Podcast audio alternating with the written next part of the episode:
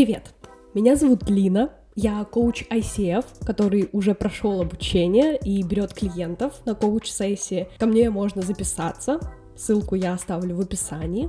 И, конечно же, я основатель книжного клуба, где мы совместно выбираем литературу, делимся впечатлениями и плюс потом устраиваем большой созвон обсуждения, где уже подробно разбираем книгу, делимся впечатлениями, цитатами и просто душевно болтаем. А сегодня мне хочется сказать о том, что я не эксперт в отношениях, и объявить эту тему как «Год без мужчин». Вся эта книга основана на истории автора, о том, насколько сложно быть взрослым человеком, еще и зависимым, зависимым от алкоголя, от постоянных свиданий. То есть она всю жизнь старалась построить карьеру, сделать какое-то себе имя значимое, но тем не менее, слова про когда замуж, когда ребенок также не утихали, сколько бы она ни пыталась кому-то что-то доказать. И вот, прыгая из отношения в отношения, постоянно меняя партнеров, она пришла к выводу о том, что нужно вообще посмотреть на отношения с разных сторон. Сразу стоит рассказать, что вообще такое любовная зависимость. Любовная зависимость — это безумие, во время которого повторяешь одни и те же вещи, и, несмотря на неудачи, ожидаешь другого результата. Любовная зависимость разделяется на четыре критерия. Такой красный индикатор, что, видимо, это та самая зависимость. Первое вы цепляетесь за идеализированные отношения. Конечно же, нам очень долгое время показывали эту классную, красивую картинку. Так писали в романах, показывали в сюжетах кино, фильмах и даже мультиках о том, насколько девушке важно найти этого принца, вступить в отношения, и тогда ее жизнь просто меняется на все 180 градусов. Но почему же даже в кинематографе так мало реальных историй? Да, может быть, с разводами, может быть, с какой-то не такой любовью, но хотя бы, чтобы люди не идеализировали эту картинку и сферу жизни потихоньку мы идем к этим изменениям. Второй фактор любовной зависимости — это снова и снова возвращаться в абьюзивные отношения. То есть, если человек что-то вам делает плохое, но вы его оправдываете или, возможно, даже начинаете винить себя, возвращаясь, надеясь на то, что человек изменится. Третий пункт — это как раз возлагать ответственность за свои эмоции на других. То есть мне грустно, значит мой партнер в этом виноват, или мне весело только из-за него. Вот такая нездоровая история про эмоциональную незрелость. И четвертый критерий — требовать внимания от людей и постоянно искать отношения. То есть, как главная героиня из одних отношений, даже не проживая расставания, заходить в новые, чтобы скрасить вот это пресловутое одиночество. Наши родители и СМИ научили нас бояться этого чувства одиночества. И даже автор говорит о том, что она думала лучше иметь любые отношения, даже токсичные, чем не иметь их вовсе. Но на самом деле любая влюбленность, о которой мы грезим и мечтаем, похожа на зависимость. На ранних стадиях отношений ваш мозг выделяет большие количества дофамина, который заставляет вас продолжать стремиться к своему возлюбленному, часто в ущерб другим целям в жизни.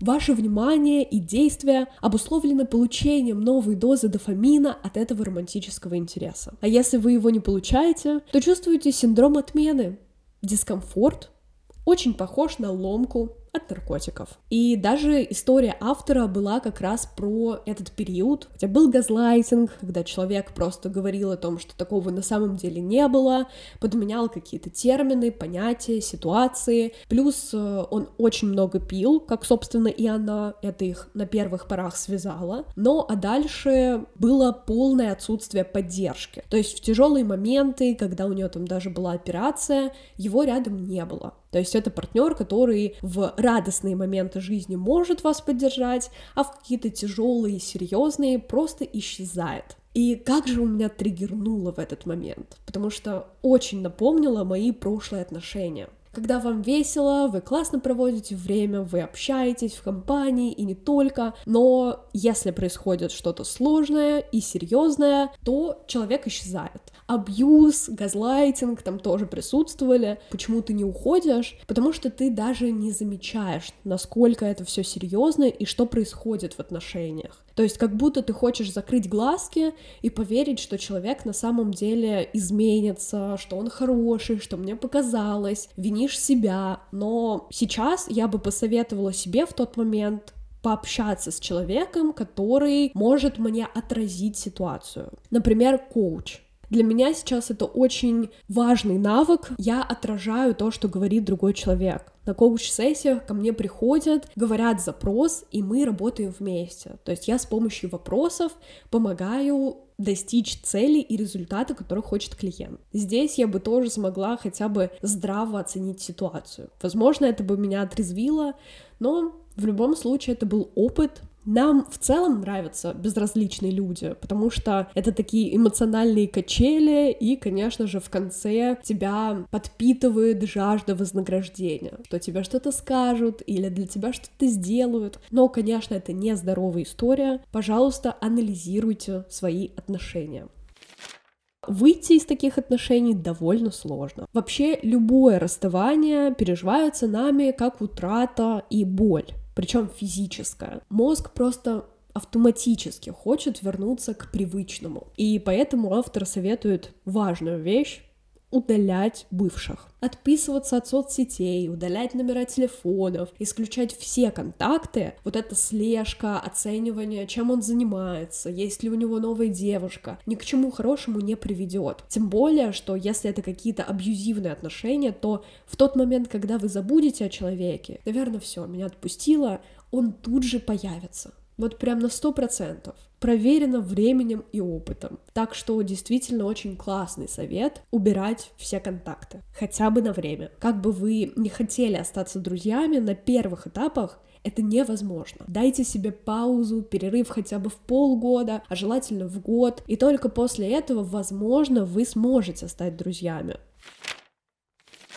Есть эссе Элизабет Гилберт, которая, кстати, написала книгу «Ешь, молись, люби». Была такая статья, о том, что она как-то пришла к парикмахеру на стрижку. И очень часто в таких кабинетах с мастерами вы обсуждаете всю свою жизнь. И вот, собственно, парикмахер поделилась тем моментом, что у нее закончились отношения, они были тяжелыми, ее там совсем не ценили, и надо найти срочно человека, который ее на самом деле будет любить. И здесь у Элизабет назрел вопрос, а зачем сразу вам мужчина? Пожалуйста, проведите время одна, хотя бы полгода. Пообещайте мне, что вы не будете вступать в отношения. Здесь, конечно, у парикмахера было недоумение. Как я буду без отношений? Мне будет скучно, нечем заняться, я так не привыкла, возникнет одиночество, и что обо мне подумают люди вокруг? В общем, они еще долгое время вели этот диалог, и в конце она ее убедила о том, что действительно нужно взять паузу и попробовать познать себя через вот это одиночество. Я, кстати, поделюсь полностью этой статьей в телеграм-канале «Душевный уголок»,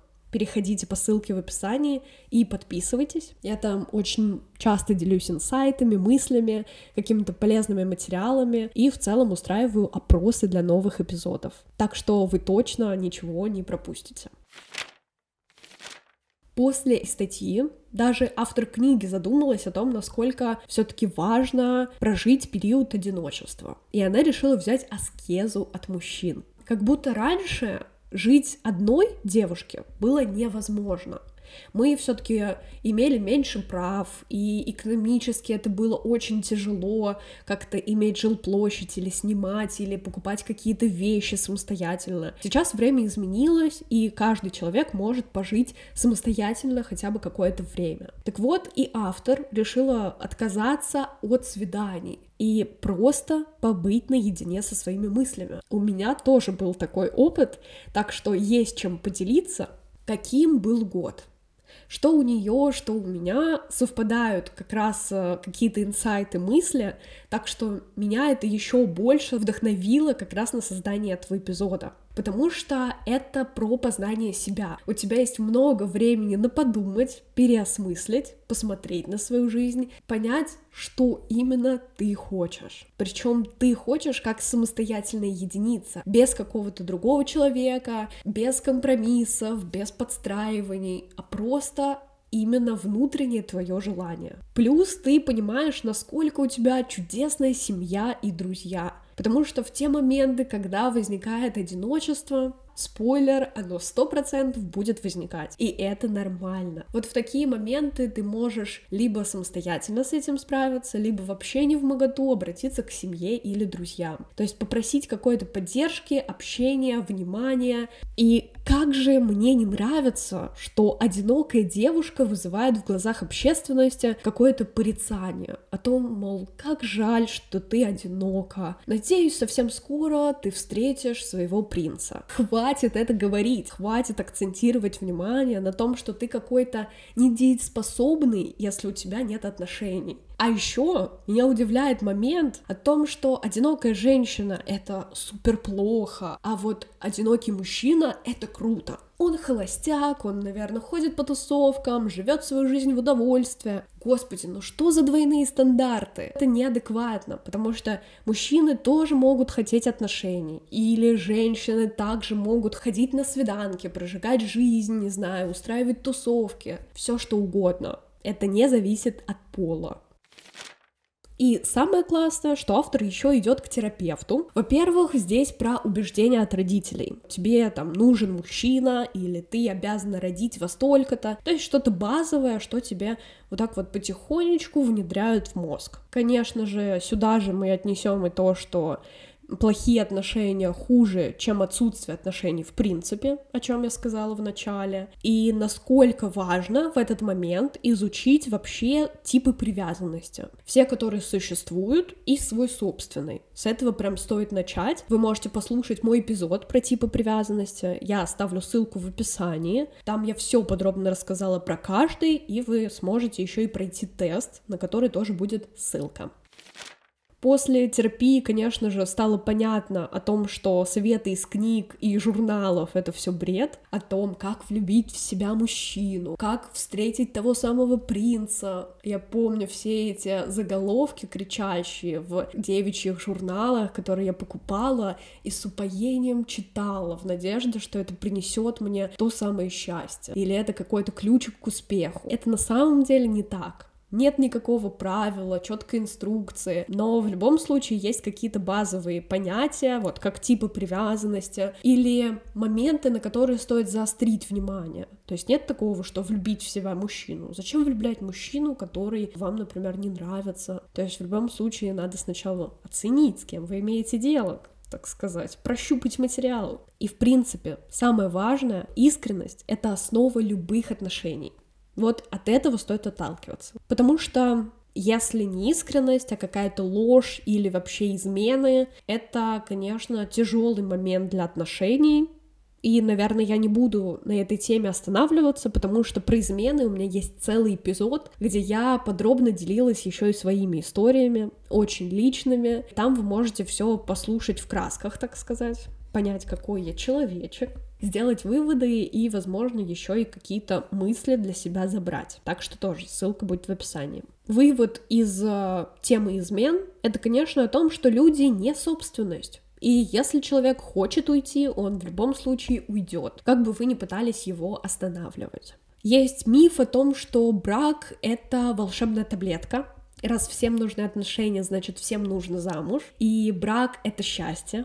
К сожалению, брак — это, конечно, каждодневные усилия и работа. Минусы брака — это быт, о том, что вы можете столкнуться с какими-то базовыми трудностями, кто моет посуду, кто готовит еду, убирает, и всякого рода вопросы, которые нужно будет решать. Дальше, например, для меня минус заключается в том, что я люблю жить одна. В общем, для меня важно личное пространство, чтобы после какого-то тяжелого дня ты приходил и смог отдохнуть. Возможно, просто потупить в YouTube или почитать книжку, полежать на диване, не коря себя ни за что, приготовить еду или просто съесть чипсы на ужин, и чтобы тебя никто за это не осуждал. то есть твое личное пространство, где ты делаешь все, что тебе захочется. Далее такой минус о том, что брак может помешать твоим планам. Например, ты мечтаешь путешествовать или построить дом, но у твоего партнера таких планов нет. Например, он вообще не может выезжать из страны, у него нет загранпаспорта, и он не собирается это делать, или, может быть, у него вообще аэрофобия, и вам только возможно передвигаться на поезде. Короче, много критериев. С домом может быть абсолютно то же самое. Ты хочешь дом, он хочет жить в центре города. И, в общем, все это трудности, и снова нужно искать компромисс. Ну и, конечно, последний пункт — это слияние финансов которое пугает. Вам нужно организовывать какой-то семейный бюджет, планировать деньги, крупные покупки. Меня вообще слово слияние пугает. В целом это как раз про привязанность. И вот, собственно, как будто минусы на этом заканчиваются. Ну, это, по крайней мере, из того, что мне пришло в голову. Что же по плюсам? Ну, первый плюс — ты не умрешь в одиночестве. Хотя это не точно. Потому что мы знаем, да, смертность, статистику, возраст мужчин.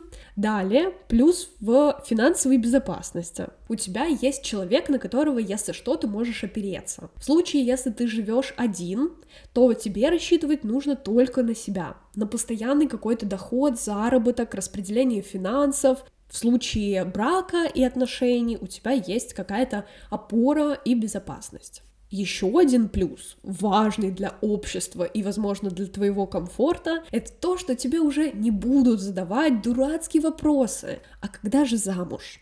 Но вместе с тем тебе могут начать задавать вопросы типа «А когда дети?» Так что это такой нестабильный плюс, так скажем. И последний момент — это безумная влюбленность. Это какие-то чувства, которые потом перерастают в любовь. Это, наверное, самое классное, что есть в отношениях и в дальнейшем в браке. Человек, которого ты правда любишь, и это взаимно.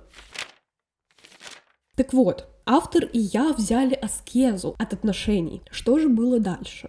Дальше, как и она, так и я, мы вернулись к сайтам знакомств. Ну, просто так сложились обстоятельства. Да, у меня есть, кстати, целая рубрика на эту тему в телеграм-канале. Не сказать, что я там чем-то блещу и каждую неделю хожу на свидание, но чем богатые, тем и рады. Можете зайти и почитать мои истории. Собственно, расскажу тогда про автора.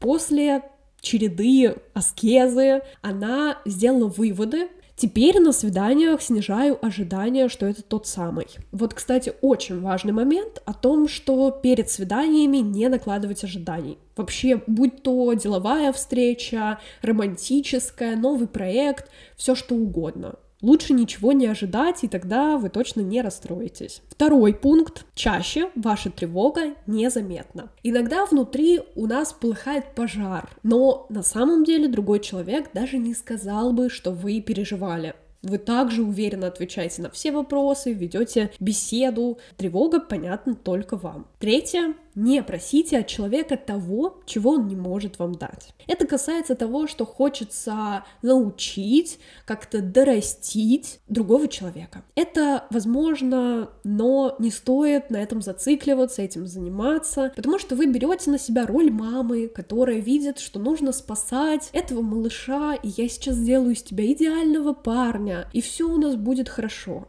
Так вот, пожалуйста, не надо так. Не надо никого перевоспитывать. Возьмите ответственность за себя в первую очередь. Не ждите звонка и сообщений 24 на 7. Когда вы все свои дела и занятия ставите на паузу и просто фокусируетесь на каком-то парне, с которым буквально вчера познакомились, это не окей. Дальше. Не вступайте в отношения сразу после разрыва. Не надо клеить пластырь на еще не зажившую рану. Это правда ни к чему хорошему не приведет. Не мучайте ни себя, ни другого человека, пожалуйста. Еще мысль о том, что мы переоцениваем, даже идеализируем другого человека. И это даже не про то, что мы видим его на первом свидании и такой, боже, какой красавчик. На самом деле он, ну, так себе. Суть в том, что мы не знаем каких-то моментов из жизни человека. Например, не знаем про его родителей, его работу в подробностях, но из-за того, что знаем другие моменты, и они, в принципе, окей, нам подходят, то здесь мы тоже начинаем додумывать, что все в порядке во всех отраслях, все придумали за человека, еще не узнав его поглубже и поподробнее. Эта книга на самом деле очень многому учит. Она написана очень таким ярким, веселым языком, ты с легкостью читаешь в удовольствие, и многое откликается, потому что, наверное, резонирует и знакомо многим женщинам. Мы очень часто сталкиваемся с высказываниями со стороны, с этими ощущениями какой-то неполноценности из-за отсутствия отношений. И как важно все-таки находить эту опору и принимать себя. Если у вас это не получается, то хорошей практикой будет письмо ребенку. Напишите то, что бы вы хотели посоветовать ребенку, связанным с отношениями. Например, я хочу, чтобы ты понимал, что отношения — это не главное. И если у тебя их нет, с тобой все окей. Можно написать все, что приходит вам в голову, и потом прочитать вслух. Тогда, возможно, у вас пойдут мурашки, потому что то, что вы напишете, будет адресовано именно вам. Там будут как раз те советы и те слова, которые вы бы хотели услышать от другого человека. И это очень ценно и значимо, так что я действительно рекомендую это сделать. Можно сохранить, чтобы потом возвращаться к этому тексту. Ну и, конечно, такой момент, на котором хочется завершить. История автора там не заканчивается хэппи-эндом. Она не встречает на первом свидании того самого. И даже на третьем не встречает. И спустя время покупает себе свою недвижимость. Одинокий человек, покупающий самостоятельно свой первый дом, не получит таких аплодисментов и того же социального внимания, как помолвка, свадьба или рождение ребенка. Но это определенно победа. Ваша победа. И что бы ни происходило, были бы вы одиноки, в отношениях или нет, хочется вас обнять и сказать, что все нормально, с тобой все окей, и ты точно совсем справишься. Одиночество никак не характеризует человека. Это не клеймо, не красный флажочек, не показатель. Это просто то, что происходит сейчас у кого-то в жизни. И это нормально. Собственно, что я забираю с собой из этой книги? Первое — это, конечно же, совет о том, что нужно блочить бывших, потому что я до последнего верила в то, что можно сохранить общение, можно дружить, но, конечно же, не получалось. Только через время я смогла сохранить дружбу с одним близким для меня человеком, и мы не друзья, мы близкие люди. Я бы это так назвала скорее. Облочить бывших, правда, классно, чтобы тебя не триггерило, и чтобы он не возвращался, когда ты только все пережила, вдохнула жизнь, почувствовала какая-то красотка, и вот, опачки, снова сообщение, которое возвращает тебя и триггерит. Второй инсайт — это как раз идеализация и додумывание за человека. Вот эти моменты, когда мы просто сами складываем пазл, который еще нам даже не дали. То есть насколько важно узнать человека в каждой его сфере, чтобы уже потом строить полноценную картинку. И третье, разрыв — это больно, тяжело, но ты с этим справлялась не раз, и значит, сможешь дальше. У тебя уже есть опора, у тебя уже есть друзья, семья, хобби, работа, все, что тебе приносит удовольствие, так что ты точно совсем справишься, даже если отношения закончатся.